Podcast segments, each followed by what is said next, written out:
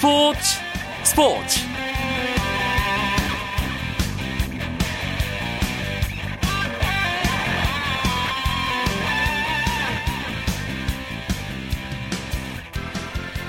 안녕하십니까. 수요일 밤 스포츠 스포츠. 아나운서 이광용입니다. 아시안컵에 출전 중인 우리 축구대표팀이 오늘 오후 호주와의 조별리그 마지막 경기가 치러질 브리즈번에 도착했습니다 휴식을 취한 뒤 간단한 훈련도 진행했는데요. 감기 증상으로 지난 경기에 출전하지 못했던 손흥민, 구자철 선수는 비가 내리는 탓에 가벼운 러닝 훈련만 소화했습니다. 하지만 내일부터는 정상적인 훈련에 복귀한다는 소식입니다. 객관적인 전력에서 뒤진다는 평가를 받았던 오만 쿠웨이트의 경기에서 고전하며 실망스러운 모습을 보여줬던 우리 대표팀. 하지만 브리즈번에서 호주를 꺾고 반전의 계기, 명예회복의 계기를 만들었으면 좋겠습니다. 오늘 농구장 가는 길 준비하고 있습니다. 오늘의 경기 분석과 이번 주 주말 여자 프로농구 올스타전 얘기 들려드리고요. 주요 스포츠 소식 정리하면서 수요일 밤 스포츠 스포츠 힘차게 출발합니다.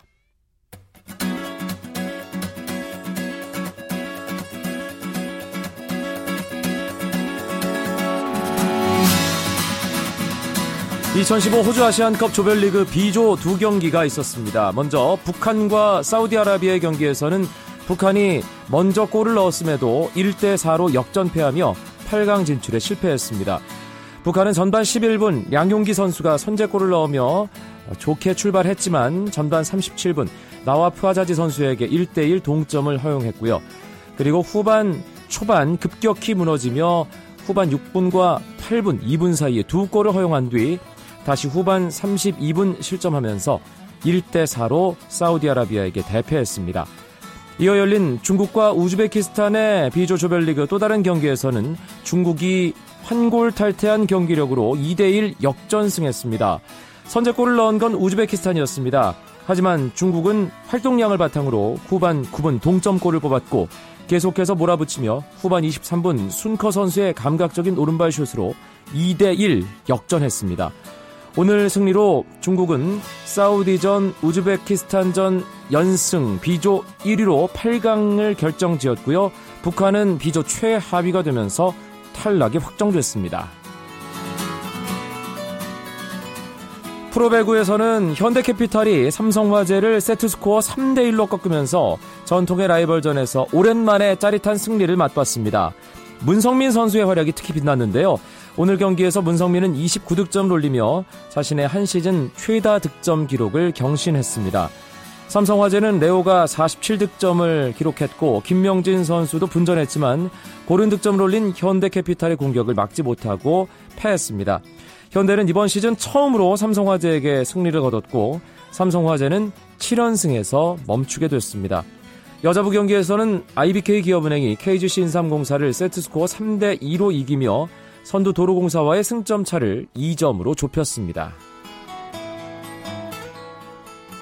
미국 프로야구 피츠버그 파이리츠와 입단 협상 중인 넥슨 강정호 선수가 오늘 미국으로 떠났습니다. 이번 출국은 피츠버그 구단의 초청에 의한 것으로 강정호 선수는 구단 관계자를 만나 피츠버그 홈구장을 둘러보고 내일과 모레 이틀간 메디컬 테스트를 받을 예정입니다. 이번 방문을 통해 강정호 선수는 피츠버그와의 입단 협상을 마무리 지을 것으로 보입니다.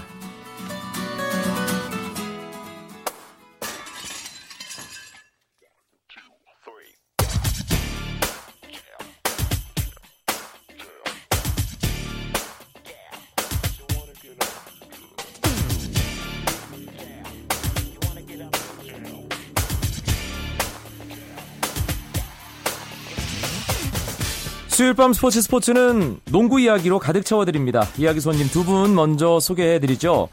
더팩트의 박상혁 기자 나오셨고요. 안녕하세요. 박상혁입니다. 월간 점프볼의 최창환 기자 어서 오세요. 예, 안녕하세요. 한 주간의 농구계 여러 가지 중요 이야기들 정리하면서 아, 오늘 농구장 가는 길 꾸며드릴 텐데요. 먼저 오늘 있었던 경기 결과부터 정리해 보겠습니다. KBL 2대2 트레이드 후에 가장 관심을 모았던 고양 오리온스와 서울 SK의 맞대결이 오늘 있었죠. 박상혁 기자. 네, 잠실에서 열린 경기였는데요.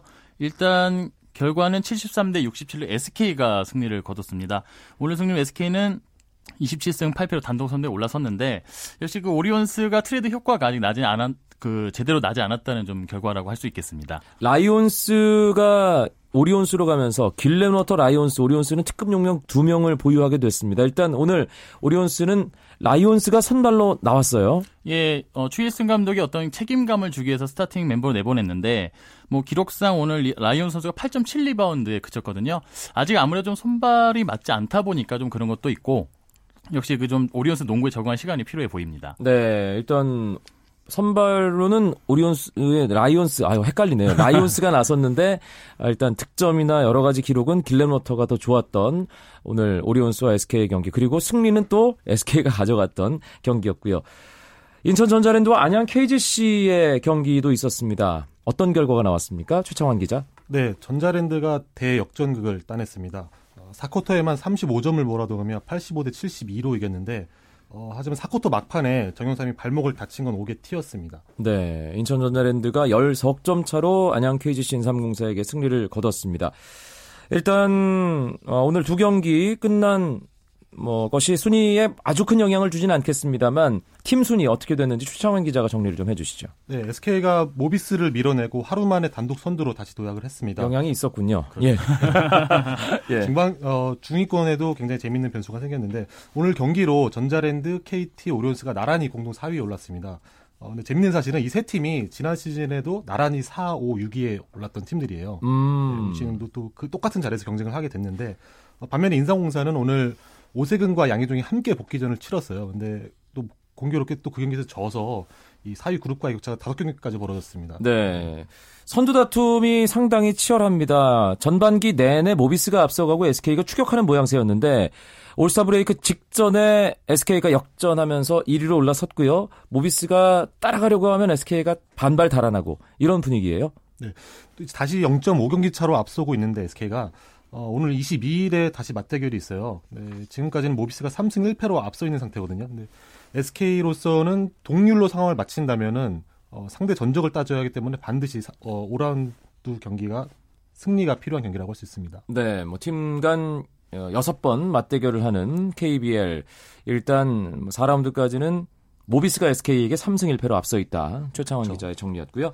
한 주간 어, 좀 좋았던 팀, 나빴던 팀, 좋았던 선수, 나빴던 선수, 뭐 이런 얘기들을 풀어가는 up and down을 꼽아보는 시간입니다. 올스타전 휴식기 이후 두 경기밖에 치르지 않았기 때문에 오늘은 화제의 팀, 화제의 선수 얘기를 해보죠.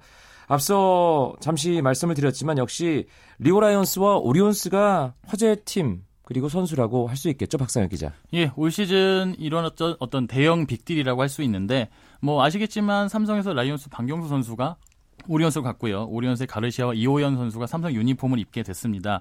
뭐 다른 것보다 라이온스 선수가 가세하면서 오리온스 같은 경우는 앞서 말씀하신 대로 득점 1, 2위 선수가 지금 한 팀에 있게 됐거든요.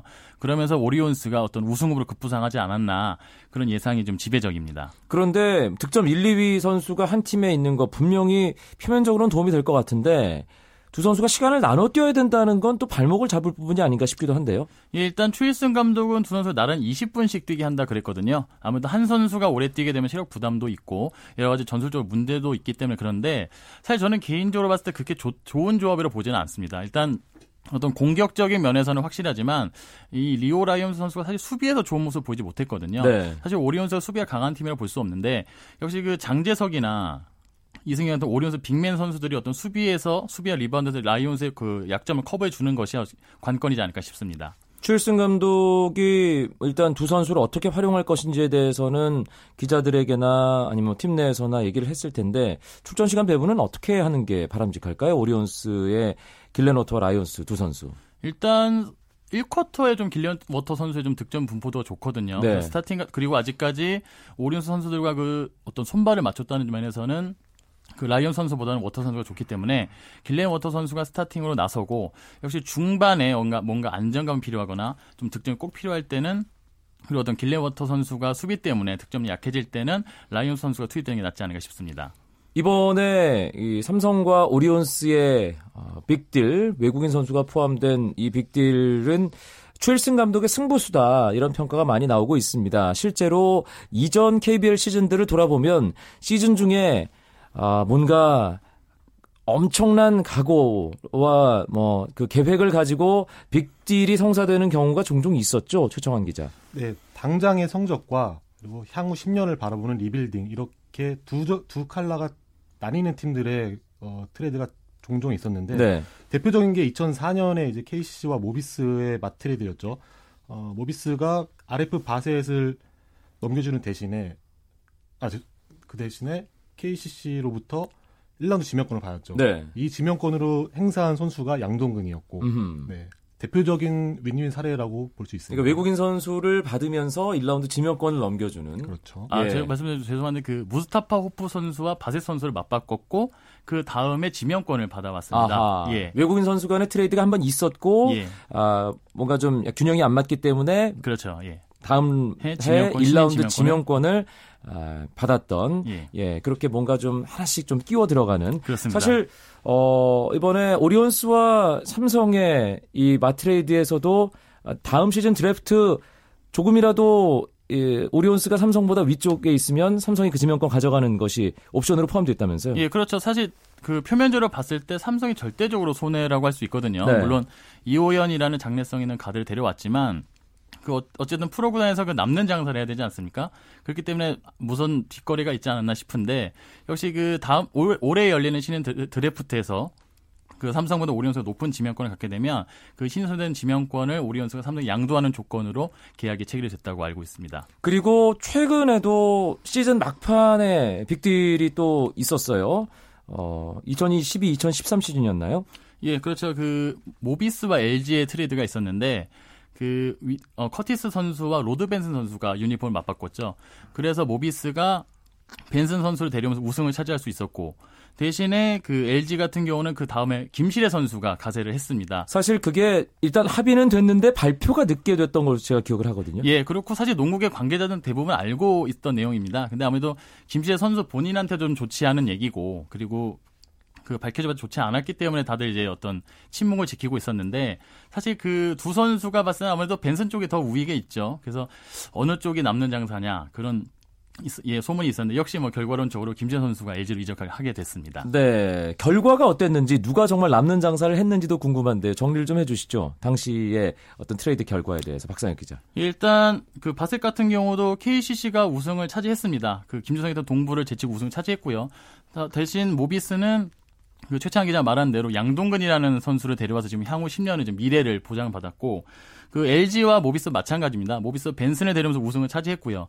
LG 같은 경우는 김시래를 데려오면서 지난 시즌 팀 최초로 정규리그 우승 그리고 플레이오프 준우승이라는 결과를 낚았는데 역시 그 당장의 결과와 미래라는 측면에서 양쪽 모두 만족할 수 있는 윈윈이 아니었나 싶습니다. 당장의 결과를 생각하면서 이번 뭐 트레이드를 주도한 것이 오리온스 추일승 감독이었다면 어, 좀 미래를 보고 팀을 리빌딩 하겠다라는 의도를 가졌던 것이 서울 삼성의 이상민 감독이었다는 생각이 드는데 이상민 감독의 의도가 과연 뭐였을까 궁금해하는 팬들이 많더라고요. 최창환 기자. 네, 일단은 어, 이상민 감독이 가드 보강을 상당히 원했었는데 드래프트에서 의도치 않게 이순위가 나왔어요. 이순위로 사실 뽑을 만한 가드는 없었거든요. 네. 그래서 김준일을 선발을 하면서 가드 보강에 실패했었는데 이번 트레이드로 인해서 이호현이라는 전력을 보강을 했고 또 추후 드래프트를 통해서 다시 한 명의 대어를 얻을 여지를 남겨뒀습니다. 음, 이상민 선수, 이상민 선수랍니다. 아주 어울리죠. 이상민 선수와는 감독이 뭐 한국 프로야구 프로 농구 역사상 최고의 가드 출신이기 때문에 어 가드에 대해서 뭔가 더 많은 생각이 있을 것이고 고민도 있을 것이고 또 욕심도 있을 겁니다. 이상민 감독 밑에서 과연 어떤 선수가 포인트 가드로 활약할지 예 사실은 저는 아 오래된 농구 팬으로서 그게 제일 궁금하긴 하거든요. 박상혁 기자. 예, 지금 삼성에는 가드들이 나쁜 가드들은 아닌데 정확한 포인트 가드가 없다고 볼 수 있습니다. 뭐 1.5번에서 2.5번이라 할 수 있는데 사실 정확 어, 어떤 이상민 감독과는 정통 포인트 가드는 사실 어느 정도 자질을 타고 나야 된다고 하거든요. 네. 그런 면에서 이호연 선수 데려오면서 사실 그 지금 있는 가드 중에서도 어떤 어느 정도의 어떤 교통 정리가 이루어지지 않을까 이런 예상이 있는데 사실 이상민 감독이 만족하는 가드를 찾기는 쉽지 않을 거예요. 사실 그렇습니다. 그렇겠죠. 네. 예, 다가오는 한 주간 KBL 어떤 경기들 또 어떤 팀들 주목해 보면 좋을까요? 최정원 어, 기자. 아까 말씀드린 대로 22일에 SK와 모비스가 선두 자리를 두고 맞대결을 합니다. 그리고 이거는 사실 순위 싸움과는 별개인데 25일에 바로 이 빅딜을 단행한 삼성과 오리온스가 맞대결을 갔습니다. 네. 저희가 어제 삼성에서 데뷔전을 치는 가르시아를 만났었는데 아무래도 오리온스를 만나게 되면 다른 팀을 상대할 때와는 또 다른 기분일 것이다. 이게 어떤 의미인지는 상상에 맡기겠습니다. 알겠습니다. 수요일 밤 스포츠 스포츠 농구 이야기 나누고 있고요. 더 팩트의 박상혁 기자, 점프볼의 최창원 기자와 함께하고 있습니다. 쳤다 하면 홈런이고 슛 골이고 각본 없는 한편의 드라마 그것이 바로 그것이 바로 손에 잡힌 우승 트로피 목에 걸린 그 배달 너와 내가 하나 되는 그것이 바로 그것이 바로 그것이 바로 꿈꾸던 스포츠 KBS 1라디오 이광용의 스포츠 스포츠 지난주 농구장 가는 길 바로 이 시간에 주말에 있었던 남자 프로농구 올스타전 얘기를 했었습니다. 오늘은 이번 주말에 펼쳐질 여자 올스타전 예고를 해드립니다. 아직 여자 선수들이 조금 낯선 청취자분들을 위해서 선수 소개도 함께 해주시면 좋을 것 같아요. 누가 해주실까요? 박상혁 기자. 네, 일단 이번 올스타전은 뭐 남부 선발, 중부 선발 나누게 되는데요. 중부 선발은 우리은행 하나 외환 KDB 생명이 꼽히고요. 남부는 삼성 신한의 KB가 있습니다. 역시 뭐 유명한 선수라면 변현아, 이미선 선수가 있겠고요. 그다음에 최근 인기를 모으는 신지연, 홍아란 선수가 가세를 했기 때문에 뭐 웬만한 농구 팬들 아니더라도 일반 팬들도 즐기시면 좋을 것 같습니다. 일단 이번 주 일요일에 올스타전 경기가 치러지죠, 최창원 기자. 네, 청주 실내체육관에서 오후 2시부터 본 경기가 열립니다. 어, 본 경기 외에 홍아랑과 신지연이 거위의 꿈을 부른다고 하는데 삼촌 팬들이 즐길 만한 볼거리가 아닌가, 아닌가 생각이 들어요. 신지연 선수 팬클럽 난리가 나겠는데요. 네. 또 연맹 공식 SNS를 보니까 이 삼행시 이벤트를 지금 진행하고 있어요. 그러니까 삼, 기발한 이, 어, 삼행시를 지은 팬 두 분을 매니저로 선발해서 벤치에서 올스타전을 즐길 수 있는 기회를 제공한다고 합니다. 네, 최다 득표 선수가 KB스타즈의 변현아 선수더군요. 벌써 11번째 올스타에 뽑혔는데 그 예전 그 이상민 감독 그 KBL 시절 올스타 뽑힌 거 딱 그거 떠오르는군요. 박상혁 기자. 예, 그렇죠. 그때 이상민 선수였죠. 예. 뭐 인기를 독차지해서 사실 어린 남자 선수 되게 질투를 많이 했었는데 변현아 선수가 이번에 총 32,914표를 획득하면서 역대 최다 득표를 안았습니다. 영예를 안았습니다. 종전 최다 득표 김은혜 선수였는데 총 399표 차로 변현아 선수가 앞섰거든요. 역시 그 아무래도 최고의 슈퍼스타답게 인기와 실력을 독차지하지 않았나 생각을 합니다. 변연하 선수가 계속 뭐 기록을 쌓아가고 있는데 이번 시즌에 아주 값진 기록도 하나 세웠죠. 최창환 기자. 예, 얼마 전에 포워드로는 역사상 최초로 통산 2,000 어시스트를 돌파를 했습니다. 어, 팀 후배이자 같은 포지션의 강아정 선수에게 물어봤는데 이게 포워드가 2,000 어시스트를 달성한다는 건 대단한 거다. 음. 한편으로는 사실 그만큼 우리 팀의 1번이 약했다는 의미여서 한편으로 좀 짠했다라고 얘기를 하더라고요. 그리고 변현아는 또 부상만 없다면 이번 달 말에 어, 신정자에 이은 역대 2호 500경기 출전도 달성하게 됩니다. 변현아 선수보다 언니가 되죠. 예, 삼성의 이미선 선수도 11번째 올스타에 뽑혔어요. 네, 이번에 23,460표를 획득하면서 올스타에 선발됐는데 어, 지금은 코치죠. 은퇴한 박정은 감, 코치 그리고 변현 선수와 함께 역대 우선 최다 출전 선수 이름을 올렸습니다. 역시 뭐 이미선하며 한국 여자 농구를 대표하는 선수였는데 뭐 아직까지 몸 관리를 잘해서 이런 기록, 기록이 계속적으로 이어질 수 있을 것 같습니다. 이번 시즌 뭐 지난 시즌부터 화제를 모았습니다만 이번 시즌 여자 프로농구에서 가장 주목을 받는 선수라고 해야 될까요? 역시 하나회환의 예, 신지연 선수를 꼽을 수 있을 것 같은데 중부 선발에서 역대 최연소 최다 득표자로 뽑혔어요. 네, 저 어떻게 들을지 모르겠지만 저는 예쁜 선수가 농구도 잘해야 사실 인기에 조금이나 보탬이 된다고 생각을 하거든요. 네. 그래서 신지원 선수가 사실 고등학교 때부터 유망세를 탔던 선수긴 해요. 한 경기에 61점이라는 중고농구 연맹 역사상 최다 기록을 세우면서 선일여고 시절에요. 그렇죠. 지금은 물론 김진영에 의해서 다시 경신이 되긴 했지만 이미 그때부터 스타성을 인정을 받았던 선수고 예, 2년차 만에 리그 최고의 언니들과 함께 리그 최고의 스타 반열에 올랐다고 예, 할수 있습니다. 음, 일단 뭐 예쁘기만 해서는 안 되는 거죠 선수가. 예, 그렇죠. 실력이 뒷받침이 돼야 또 팬들도 인정을 하는 거니까요. 그죠 실력이 있기 때문에 당당하죠. 어, 지난주 방송에서 그 신지현 선수가 이 방송을 통해서 자기가 잘못한 게 뭐가 있냐, 뭔가 이제 당당하게 따졌던 걸로 기억나는데 예. 사실 일반 선수 이렇게 흔하게 할 수가 없습니다. 그렇죠. 그만큼 예. 자기의 어떤 경기에 대해서 자신감이 있고 당당하기 때문에 그런 것 같은데 코트나 뭐 어떤 외모로도 그런 면 보여줬으면 하는 바람입니다.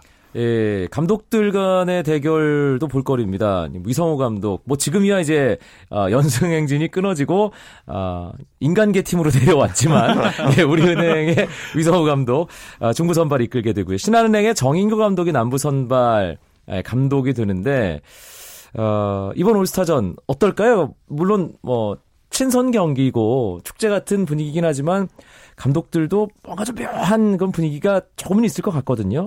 일단 올스타전은 사실 결과를 예측하기가 정말 힘든 말 그대로 이벤트 전이잖아요. 네. 당일 컨디션도 변수가 될 수 있고 사실 다만 어, 어느 팀이 이기든 경기 내내 좀 부상 없이 부상을 당하지 않는 선에서 최선을 다하면서 볼거리도 좀 제공했으면 좋겠어요. 음. 남자 농구의 경우도 과거에 김승현이 서장훈을 상대로 포스트업을 한다든지 아니면 김주성은 자유투도 중에 대놓고 블루슛을 하기도 했고 이런 볼거리가 사실 올스타전이기 때문에 가능한 건데 네. 예, 그런 식으로 좀 팬들에게 즐거움을 줬으면 합니다. 여자 프로농구 좋아하시는 팬들 상당히 많습니다. 신지원 선수 지난주에 인터뷰를 하면서도 경기 끝나고 나면 뭐 오빠 팬, 삼촌 팬 할 것 없이 신지원 선수 기다리는 사람들이 참 많다고 그렇게 들었거든요. 그렇기 때문에 이런저런 마케팅 어, 전략을 많이 활용하면 좋을 것 같은데 지난 주말에 있었던 남자 프로농구 올스타전의 경우는 일단 올스타 매치업 자체도 흥미로웠고 또 전설들과 함께하는 의미 있는 자리도 있었잖아요. 예, 그렇죠. 여자 농구도 사실 지금 여- 여섯 개 구단 중에 다섯 개 구단이 그 여성 코치가 있거든요. 그 다 이름도 알만한 뭐 전주원, 정섬, 유영주 같은 선수 코치들이 있는데 사실 이분들이 지금 뛰어도 손색이 없어요. 그 사실 지금 그냥 현역으로 복귀해서 뛰어도 중간 이상들은 하지 않을까요? 예, 그 하나외환 연습을 갔는데 예. 그 정선민 코치가 뛰고 있더라고요. 힘들어 보이긴 하는데 패스, 득점, 뭐 나무랄 데가 없어서 정말 그 코치 코칭 스태프가 좀 봐서 한 10분 정도 뛰게 해야겠다라고 했을 정도인데 그런 레전드들과 어떤 올스타들의 대결이 있었다면 뭔가 좀 그 옛날 여자농구 향수를 기억하는 팬들을 더 불러 모을 수 있지 않았을까 하는 아쉬움은 있습니다. 네. 진짜 박상혁 기자 말처럼 전주원, 박정은, 정선민, 뭐 유영주 코치가 좀 언니니까 조절이 좀 필요하겠지만 아, 그런 선수들 다시 뛰는 걸 좀 봤으면 어땠을까 하는 아, 그런 아쉬움이 살짝 드는 건 사실입니다. 최창환 기자. 예, 사실 어 WKBL은 KBL보다 앞서서 뭐 올스타전을 다양한 형식으로 진행을 했었어요. 뭐 1970년대생, 1980년대생 이렇게 대결도 했었고 어 그리고 그 다음에는 드래프트 현장에서 드래프트 방식으로 올스타 22명을 편을 나눈 적도 있었고 어. 예. 그게 2011년의 일인데 당시에 다섯 명을 뽑은 후에 복불복 추첨을 했는데 양팀 그 복불복 추첨 결과가 양팀 선수를 다시 바꿔라 뭐 이런 것도 있었는데 그런 좀 이벤트를 많이 했으면 예, 알겠습니다. 뭐 다음 시즌부터는 그런 재미있는 이벤트가 곁들여진 올스타전의 모습 기대해 보겠습니다. 오늘 농구장 가는 길 더팩트의 박상혁 기자, 점프볼의 최창환 기자와 함께했습니다. 고맙습니다. 감사합니다. 감사합니다. 여자 프로농구 올스타전은 KBS 1TV를 통해 오후 2시부터 일요일에 생중계됩니다. 많은 시청 바라겠고요. 저는 내일 9시 35분에 다시 뵙죠. 아나운서 이광용이었습니다. 고맙습니다. 스포츠 스포츠